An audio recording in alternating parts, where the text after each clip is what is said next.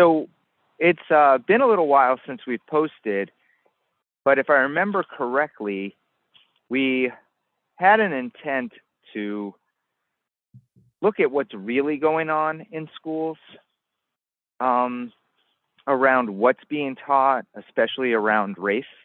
And we had, you know, a great opportunity that you were able to pull together talking to a few teachers that are actually doing the work on a lot of different levels. And so that's what this podcast is going to be about, right? We're just going to listen in to the conversation we have with these three teachers and really the conversation between them and uh, let that do the talking for us today. This is a new kind of show for us. It's kind of cool. We're going to hand over the reins to three teachers, three middle school teachers, and let them talk about what's really going on. And uh, and then we can kind of we're actually going to break this into two parts uh, because they had kind of a lengthy and involved conversation. So we're going to give them the floor on this one, and then uh, next episode we'll come back and hear the end of their conversation where they they take a little turn that I think is going to lead us into some deeper conversation that we'll reflect on after the next show. But this one really is uh, giving them an opportunity to talk about the stuff they're doing, which should be pretty cool for everyone to hear. Yeah, so let's listen in.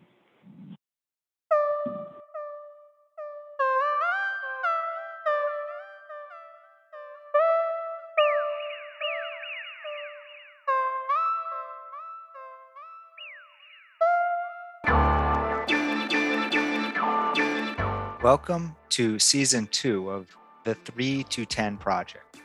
Two white, cisgender males who have been friends for over 25 years, exploring race, gender, and education by talking through the intersection of our identities with our experience, as well as what we are reading, listening to, and thinking about.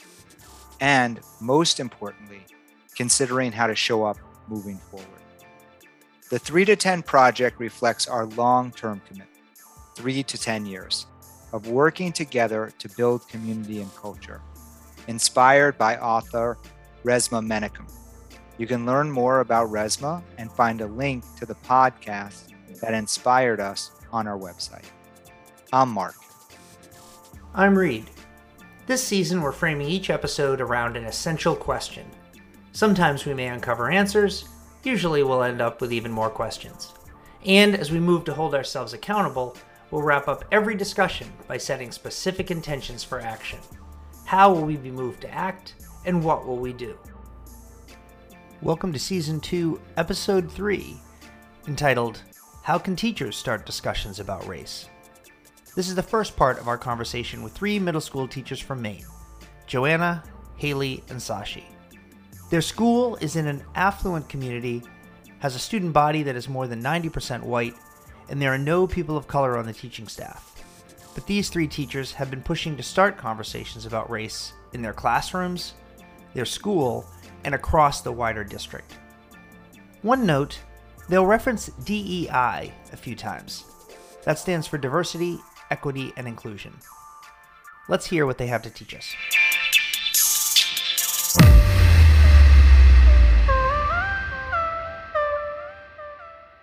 Well, welcome. And why don't we get started? If you each would just maybe introduce yourself, who you are as a person and a teacher. Just give us a little overview. Okay. Uh, my name is Haley, and I teach middle school French and Spanish. I've also taught ESL previously. I've taught in a lot of different places. I've ta- taught abroad. I taught in an urban school in Boston. I'm originally from Maine, so now I'm teaching in, in that context. I'm back in Maine. As a teacher, I feel like, especially as a middle school teacher, I feel like what I teach is kids, and there's also French or Spanish. Um, but an important part, I think, of helping kids figure out who they are in whatever context in the, in the classroom is thinking beyond themselves, like who am I in the world? So I that's sort of my approach to teaching world language, um, and sort of allowing them to explore who they are and who they are in the world. Um, especially because of my experience teaching in an urban context, it's often like race comes up. And when it comes up, I try to um, be mindful of the message that kids are receiving and how, and like integrating positions of privilege and power um, into the conversation. Thank you, Haley. How about you, Joe? So my name is Joanna, and I teach this year. I teach seventh and eighth grade humanities, um, and I am on a team of teachers who are trying to do some place-based education with the team of kids we have this year. So I've taught for about 20 years, um, and like Haley, I've taught in different places. Um, ranging from Louisiana to New York and Connecticut, and now in Maine. Um, but Maine is the place that I've taught the longest in, um, but not always in the school I'm in now. I've taught in a more rural uh, area of Maine before teaching um, in the town. I teach now, and I do live in the town, and I have a son who's in sixth grade um, in the goes to the same school that I teach in. And as far as race in the classroom goes, um, I would say that, um, like Haley, my goal is to teach the whole kid. And, you know, that in middle school can look kind of messy sometimes because of the age and developmental stage of kids in middle, middle school. They're going through a lot. Um, so a lot of the kids um, today in my class, and then for the last few years, certainly since the Black Lives Matter movement became widespread, they they really do value and want to learn about um, people of color and the history of racism in the United States. So I think a lot of my um, efforts to teach about race and racism and systemic racism in my class comes from kids' desire and valuing that topic. Thanks. And Sashi, can you tell us a little about yourself? Okay, so um, I'm Sashi, and uh, I've been teaching here for uh, this is my fifth year. Um, initially, I really wanted to um, teach somewhere where I didn't have to teach one subject four times a day. Uh, I was looking at some just some different options, and it's it's just hard when you've been in a district for 13 years um, to think about leaving. And so I kind of jumped a little bit. I took a bit of a risk. You know, I ended up not.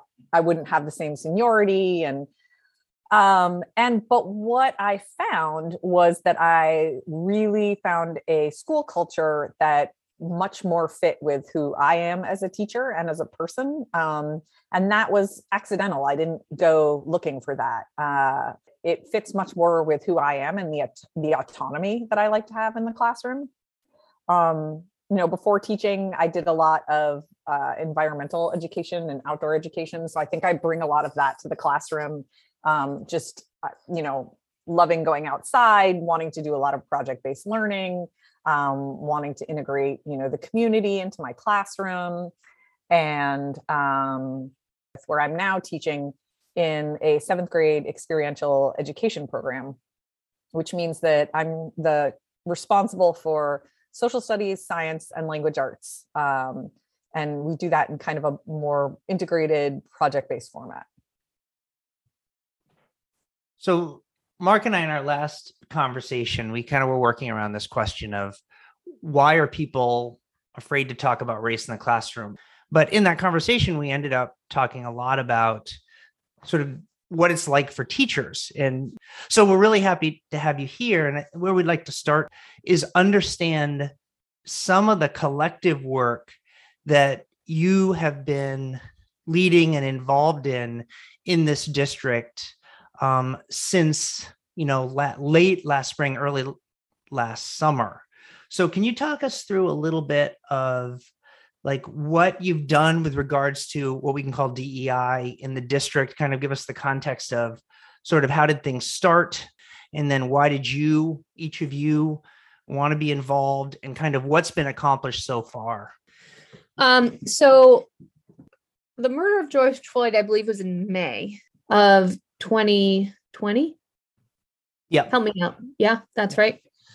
Um, so a colleague of mine and I were talking after the murder of George Floyd, and also in particular the harassment of the man in Central Park, um, Cooper.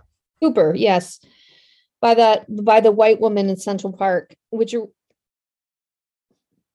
I mean, the murder of George Floyd. I have to say, you know, that was a huge deal, and but for some reason, the harassment of Cooper in Central Park, as a white woman watching that, really got to me, and I was just so aware of that woman's motives and deconstructing her actions in that video was like transformative and profound for me because it was so clear to me what she was doing. Um, so anyway, a colleague of mine um, from the high school uh, and I were talking, and we were we decided that we needed to take action. So she and I composed a letter um, to the school board. Um, and the case, she and I were working together that whole year previous to this in some kind of silly leadership thing that we missed school to go do. It was really bad. But we were in a group of people that were working together about actually about um, teaching anti-racism and and kind of doing a, an audit just internally of our schools um, that whole year. So this was a topic that we had been discussing. And then when George Floyd's murder happened, um, and then those other events around that same time, Breonna Taylor and Cooper, Chris Cooper. So she and I were kind were very um, moved, and so we worked together and wrote a letter to the school board, and then um, published it in our little local paper you know without we didn't like ask for permission or anything. We just were like just we're doing this. And then we we published it but we also before we published it put it out to the the teachers in the district asking them if they would want to add their name. And so many many did. Um, and i would say that if somebody didn't, it wasn't because they didn't support it. I don't know, maybe they didn't uh, open their email or something like that. So that was actually kind of a side note problematic. Like people were like, why didn't so and so sign it? But anyway, it went to the newspaper with, I don't know, hundreds of teachers' names on it. And basically, the letter demanded that we address systemic racism in our schools and that we um, demand that the school board make a resolution or you know take some some public action. And as a result of the letter uh, dei committees was formed um, a district-wide dei committee headed by our then curriculum coordinator who has since left the district. This is the first year without her. So all last year we met as a committee um, representing all three schools in our district and then at the middle school level, we have our own b- building level DEI committee, of which Haley and I and Sashi are a part of. So we we do work with the district, and then we do work at our building level. So Joanna, you had you talked about the situation with Christian Cooper and Amy Cooper, no relation, uh, in Central Park, and both and the murder of George Floyd, but why did you feel like action in the schools was important? Like those things touched you and got you upset. But what does that have to do with your role as teaching? Why was it important for the school to be involved? Well, first of all, I mean, it was a national news story, and I'd been teaching. Um, you know, it wasn't like race had never come up in my classroom before that. And then those three events happened kind of back to back. And I knew kids were paying attention. Um, and Black Lives Matter, the Black Lives Matter movement was gaining traction, and I knew kids were going to marches. And so it's honestly the whole, it seems like kind of malpractice for me not to even address it. Like we had read Just Mercy in my class that year. You know, it was like, of course, I teach kids who are citizens in this world. And if why what I can't I can't not address it, I guess is my point. Now I'm not saying I always do it well, but to ignore it is not okay. And Haley, I'm trying to get the timing right on this. Did you so were you joining the schools right um, at that time, or had you already been in the school for a year? No, that was my first year was last year. So it was the 2020, 2021. Okay. So you were walking in just as this all was getting underway. So what what prompted you to get involved? Um, I think that there are, I mean, there are a bunch of factors, but I think that this was, this is the first time I, I've taught in a lot of different contexts. Um, but this was the first time that I was working in a, in a really affluent community that is largely white. Um, in a public school. And so like the, the previous school that I had worked at, was Jesuit. And so there was a very strong um, like moral imperative to engage with this work. Um, and so that was that was an interesting but different context. And I was trying to figure out how I could engage with this very important work in this context. And so this was sort of like the natural um, and also like to to figure out who my brand new colleagues were that were interested in this work which you know as we've said ha- was sort of nationally blowing up as this great um, awakening of white people to be like hey um, this is something that a lot of people have known about for a long time but is really in the spotlight and um, there's urgency around it. So that's how i um, those are sort of my reasons for getting involved. And it's also like just um, a much deeper way of getting to know your colleagues um, when you're working in a in a context where nobody can be in the same room together. Like at least in that context i could feel like um, like there were people hoping to move the needle on this important work Sashi, um, what made you want to get involved with sort of collective DEI work in the district? Uh, so I, um, I think that um, being a white teacher of mostly white students has always raised issues for me in the classroom.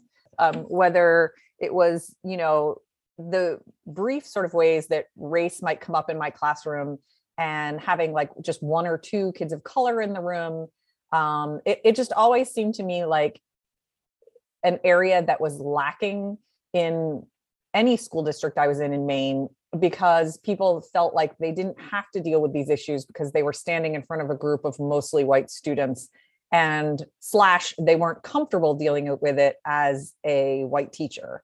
Um, it just felt like yeah i think for a lot of people it feels like they don't have the right to talk about it um, and they don't see it as something that they have the responsibility to talk about. You know i can't talk about it because i'm a white person so i might say something wrong.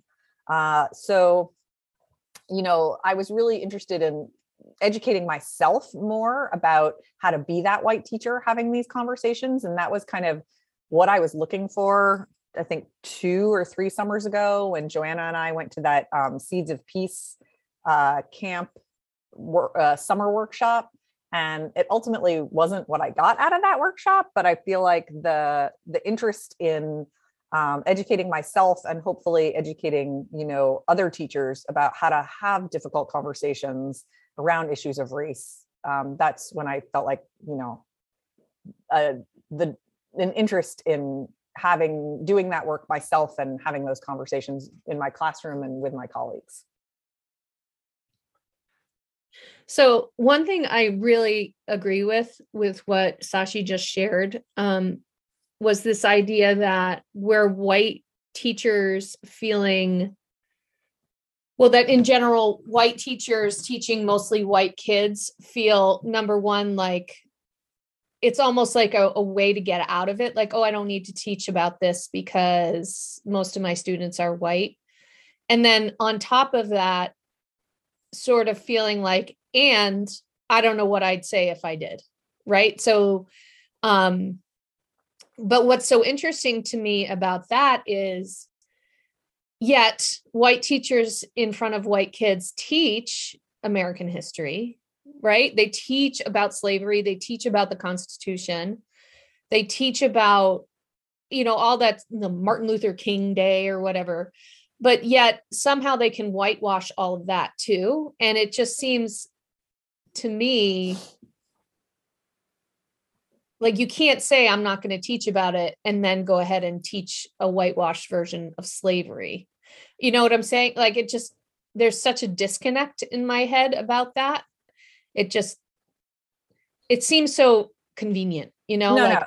I, I i get what you're saying it's sort of like but i think it's it's out of it's out of ignorance more yeah. than anything else like they they just think they're teaching history they don't they wouldn't be like i'm just going to go ahead and teach a whitewashed version of history they're just teaching what they've been told they should teach or um, I, I guess you know this is sort of my thing and we were having this conversation earlier this week about another issue. I just don't get it. Like how can you i just don't how can you tell yourself that? Like there's no this is the 21st century right? Like black lives matter we've had marches people are talking about systemic racism. Like how do you escape it and continue to tell yourself not you sashi or you Haley, yes yes but like oh, I'm just teaching American history. Like you have to be, I think, consciously trying to be ignorant. Well, and I, and I also you're going to be a little more generous than me. I am. But like I that's am. how I feel. Somebody talk me off the ledge. Well, I mean, this is Haley. Um, I I feel like all of that discomfort with a, a healthy dose of the fear that Reed was talking about, and in the last um, and Mark were talking about in the last episode. I, I feel like it only takes a little bit of fear to like keep people doing what they're comfortable doing, right? Like it's there's a little bit of a threat of a consequence, and so like doing something new is a risk on its own, and I, I feel like that sense that there might be a consequence for doing something new is like an extra barrier. Yeah, and I would just add to that that I totally agree, Haley. I think that um, you know, coming coming from a district that was very reactive, like you can't say that, you can't do that because the parents will come and get you.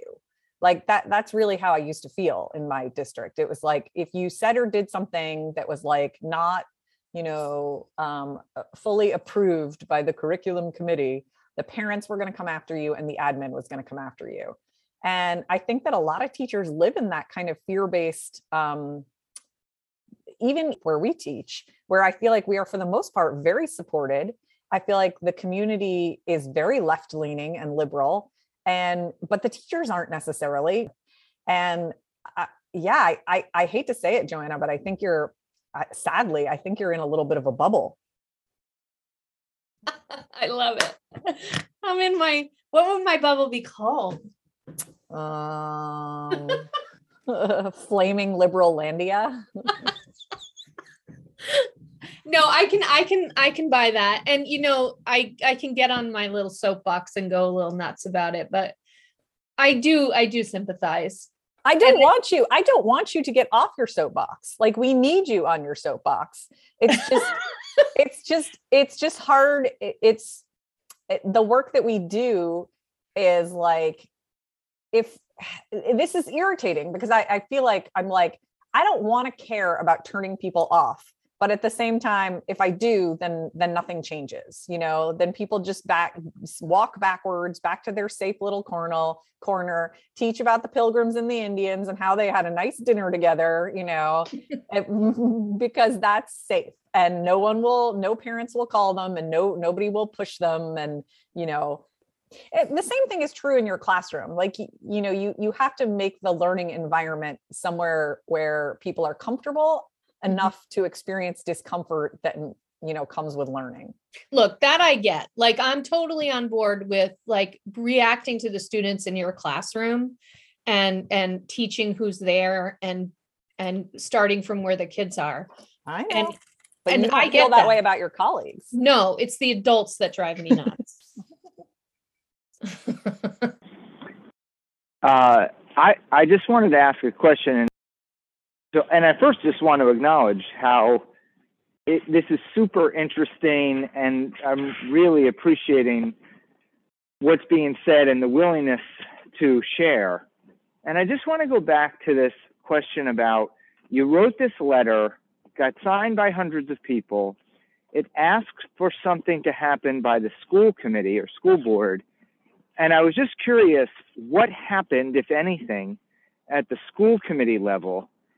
And a kind of follow up then is how did that impact what you did as teachers, one way or the other? I, I'm really interested in that dynamic.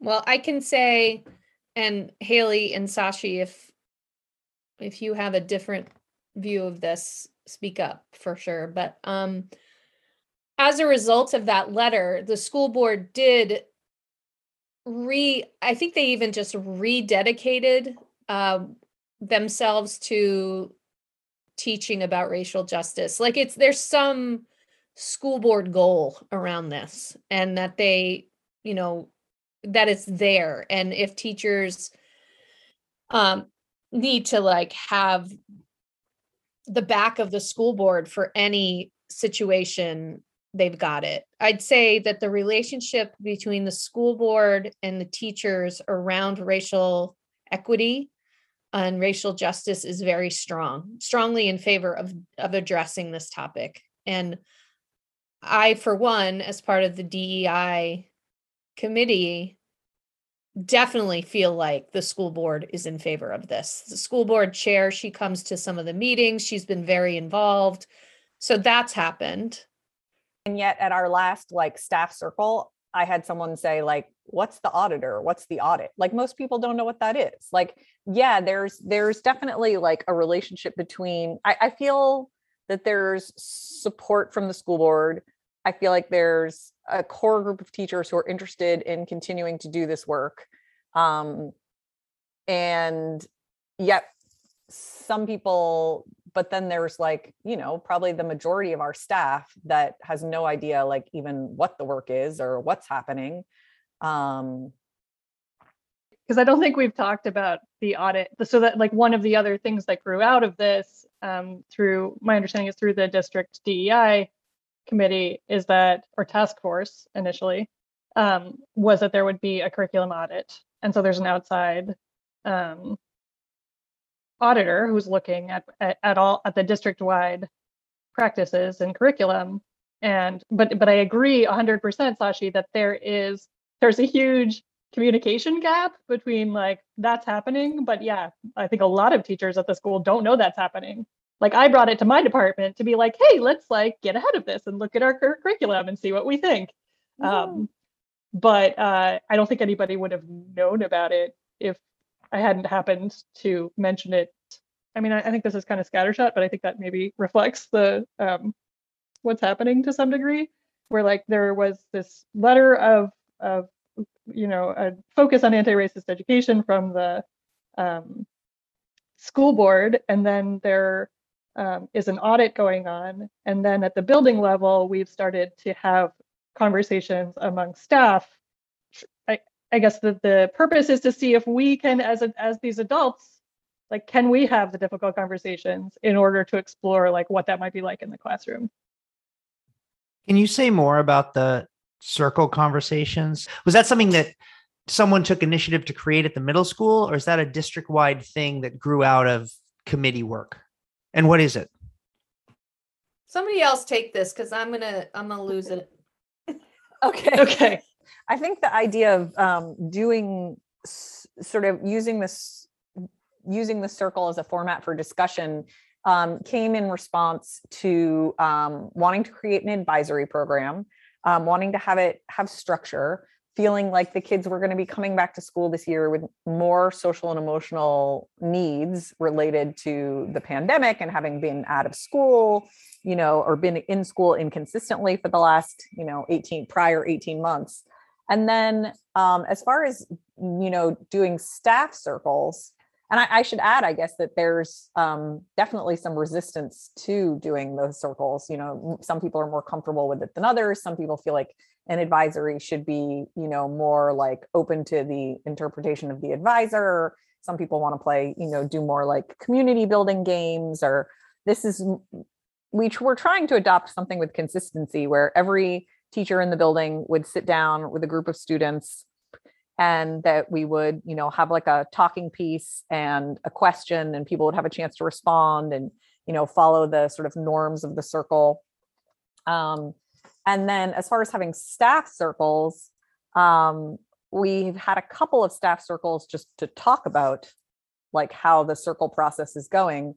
Uh, but then, um, you know, we had a an incident in school um, related to costuming culture that we wanted to kind of bring up with the whole staff. Um, and I don't I don't think like it wasn't like we were like, oh, we should do some circles around anti-racism with the whole staff. I think it kind of grew organically out of, you know, what we observed was happening and as a way to hopefully, you know, talk in a safe environment for people um, about, you know, some problematic issues or behavior that we were seeing from students or potentially problematic and um, or just a way to like model uncertainty, um, which is what I was feeling and related to this particular incident. So we had a, a circle, and I think we all felt like, despite it being somewhat frustrating, um, it was a good, a, possibly a good model to use going forward to continue to talk about issues around race and racism with the staff. So the idea of circles came from working with advisory but then what we did was as a dei building committee at the middle school of which sashi haley and i are a part we approached the principal of the middle school and asked for time during our staff meeting which has historically been maybe 15 minutes long um, to address to have time to talk about dei so it was again very teacher driven um, that went to the administration and said, we would like to use some of the unused staff meeting time to talk about issues related to DEI. And the administration said, fine. So we were kind of fighting, and this was last money a little bit against like people expecting to have a 15 minute staff meeting after school. And then suddenly, like the DEI committee is taking up the rest of the time. And so it was a little in my opinion, a little rigged against us. People were maybe a little frustrated that they had to stay for the full hour um, when they don't usually have to do that. But it was very teacher driven, asking the administration if we could have that time. And we've asked if we could continue to have that time in future staff meetings.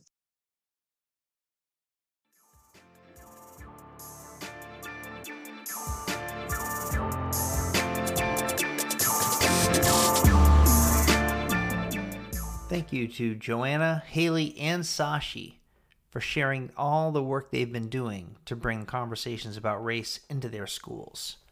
Clearly, they've met with success and frustrations. We hope you'll rejoin us for our next episode when they dig deeper into how the experience has actually felt for them.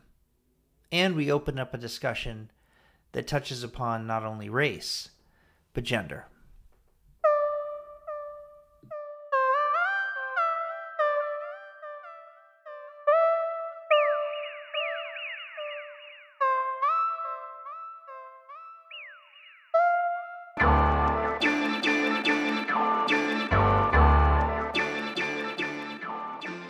Thank you for listening to the 3 to 10 Project. You can find all episodes on our website and through a number of streaming apps, including Spotify, Google Podcasts, Radio Public, Breaker, and Pocket Casts. Do you have a question you want us to wrestle with or a topic you'd like us to explore? Hey, would you like to be a guest on the show? You can email Reed directly at reeddyer1, that's the numeral 1, at gmail.com. We'd love to hear from you. And if you think these conversations could be valuable to others, please pass the podcast link along. Finally, thanks as always to Random Chiz for our season 2 theme music.